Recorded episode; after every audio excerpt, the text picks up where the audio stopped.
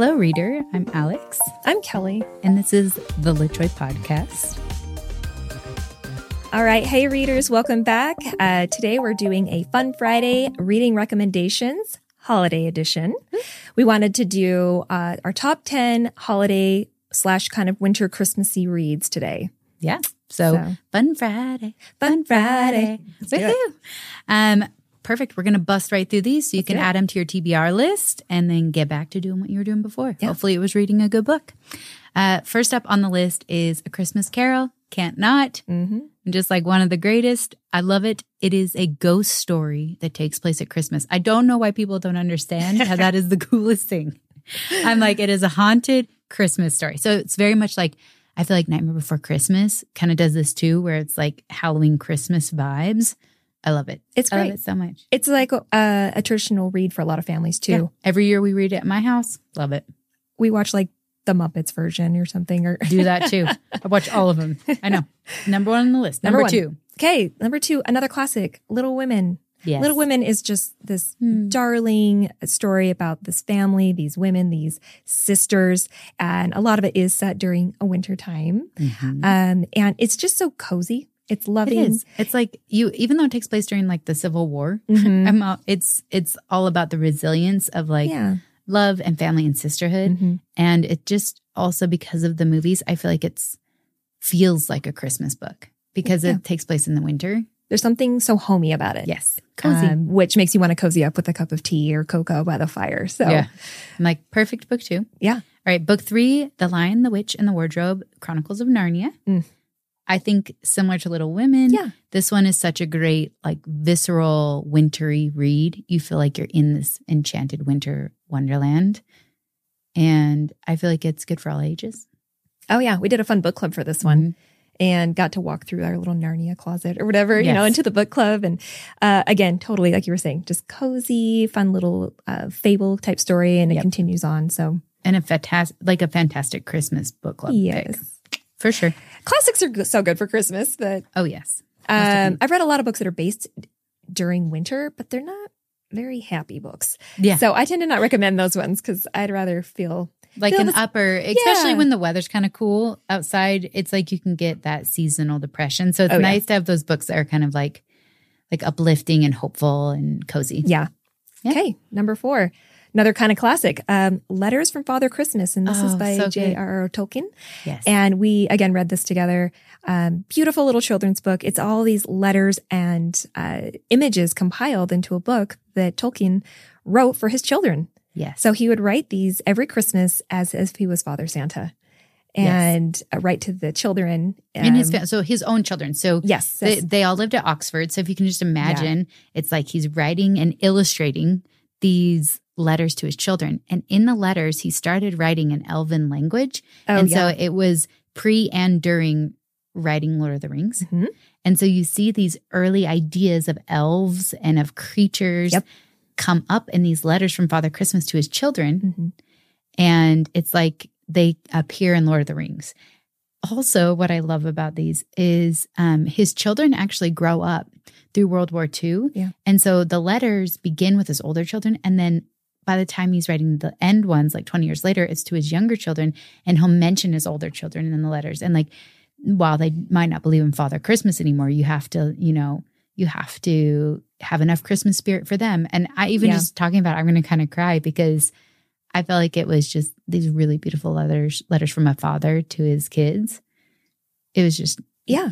and they're letters, but it was also like this almost arcing story. oh, for sure. You know, like he kind of kept the polar bear. he kept certain stories going, and Yeah. he is an artist. Mhm. he drew many of his own you know maps and illustrations in you know the whole lord of the rings series and so it was so cute to see what he did for his own children Oh, yeah. in this book so there's a beautiful illustrated edition of this out there i would highly recommend it I think there's like two or three. So I'm like, there's a few options and it's worth buying the book itself. It's so pretty. Okay. Well, I'll speak a little bit to this one, but this is such a one near and dear to your heart, Kelly, Yeah. is The Book Thief by Mhm. Bar- Markus Zusak. So why is this a Christmas recommendation? Um, I think why I would recommend this one, one, you know, it's set during a cold time, again, during Mhm. World War II, but you get what I love so much about the book thief is the takeaway. A lot of the takeaway for me is the power of words. Yeah. And Liesl, who's the main character, she sh- they call her the book thief because she steals books. They're burning them, right? So she steals them, hides them, and learns to read. She learns the power of words. Um, so obviously, I'm a bibliophile. I'm Yes. loving it. Um, and then again, there's this cozy factor to it and this sense of hope. There's a lot going on that's not hopeful, but you do get, um, especially towards the end of the book, this threaded sense of hope that's happening throughout that kind of warmed my heart. Yeah. And uh, it's one I want to just curl up with. No, I'm going to need a box of tissues and um, Yeah. a full night to read. Yeah, it's beautiful. And it's also has like that childlike hope that I feel like is so synonymous with Christmas Yeah. and with the holidays. And so it's a really beautiful book. Um, number six we put on here is Harry Potter and the Sorcerer's Stone. Oh, yes. I feel like you could read essentially any book, a Harry Potter book, during the holidays. The one thing I do love about each Harry Potter book is it has a Christmas moment. Yeah. Like there's always that moment where the students are at Hogwarts experiencing Christmas. Yeah. And I feel like that's really magical for my children. And so I read that with my children. And um, it's a great time to start the series Mhm. because you can get, even now, I feel like I can get, I get addicted to reading it like the seventh, eighth, ninth, tenth time. Mhm. Um, and you have that holiday break. And so you can buzz through a couple of them, which I feel like they're such a great binge read during the holidays. especially because well like with harry throughout the series he hasn't really enjoyed christmases before Yes. and even if he's staying at hogwarts to celebrate or he's at the burrow with the weasley family you it's just universal that feeling of belonging Yeah. to a found family of some Yeah. kind you know whether it's not your own um and experiencing the joy no matter what age that that holiday brings so i yeah I always loved those moments in the Harry Potter books. Oh, I'm yeah. grateful that sh you know J.K. Rowling put that into all of them. especially because they're not really key to the plot, but they're always just like such a beautiful escape. yeah, like that human moment of just Yes. Holiday break. Yeah. And what that looks like. I know. I love it. All right. Number, Number, seven. seven. We have The Golden Compass by uh, Philip Pullman.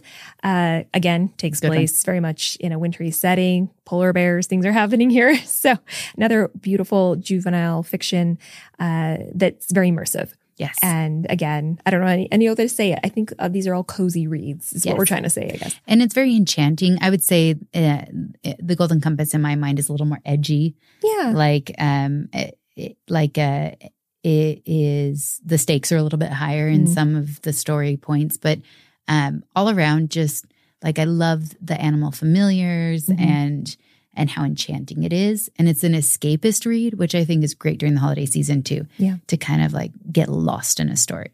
Perfect. Number eight, we recommended the Night Circus. Speaking of escapism, give me a couple sentences of why you love the Night Circus for the holidays. Um, the night circus for the holidays is because again, it's magical. Mhm. It takes you out of reality and into the reality of the night circus itself. And so Yes. it transports you. And it is just ah, totally immersive. Yep. In such a And it's literally like magical snow is happening, Yes. magical clock making, delicious like caramel popcorn, Little chocolate mice. like yeah. like treats, and that whole experience of having like these enchanted food and It also reminds me of like going to all the holiday parties. yes, it all the totally, foods. it's totally like a holiday party, but Yeah. a circus. yeah. Yes, definitely. Okay.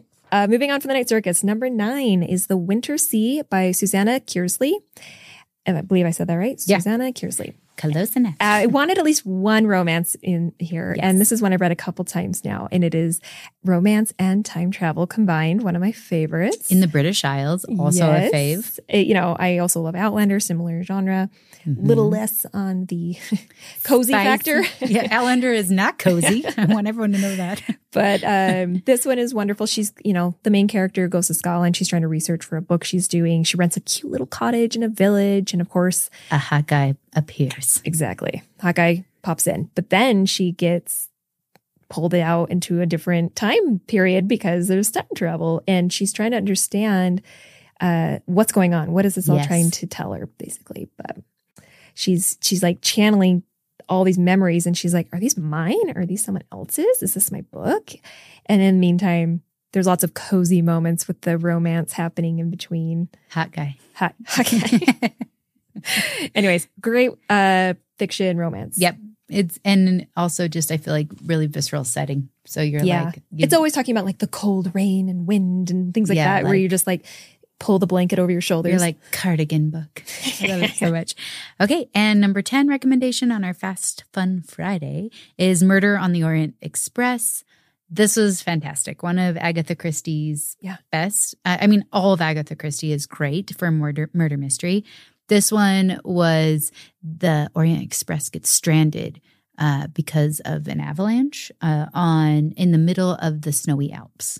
And so you're literally in the in a snowball the whole book, and there's a murder.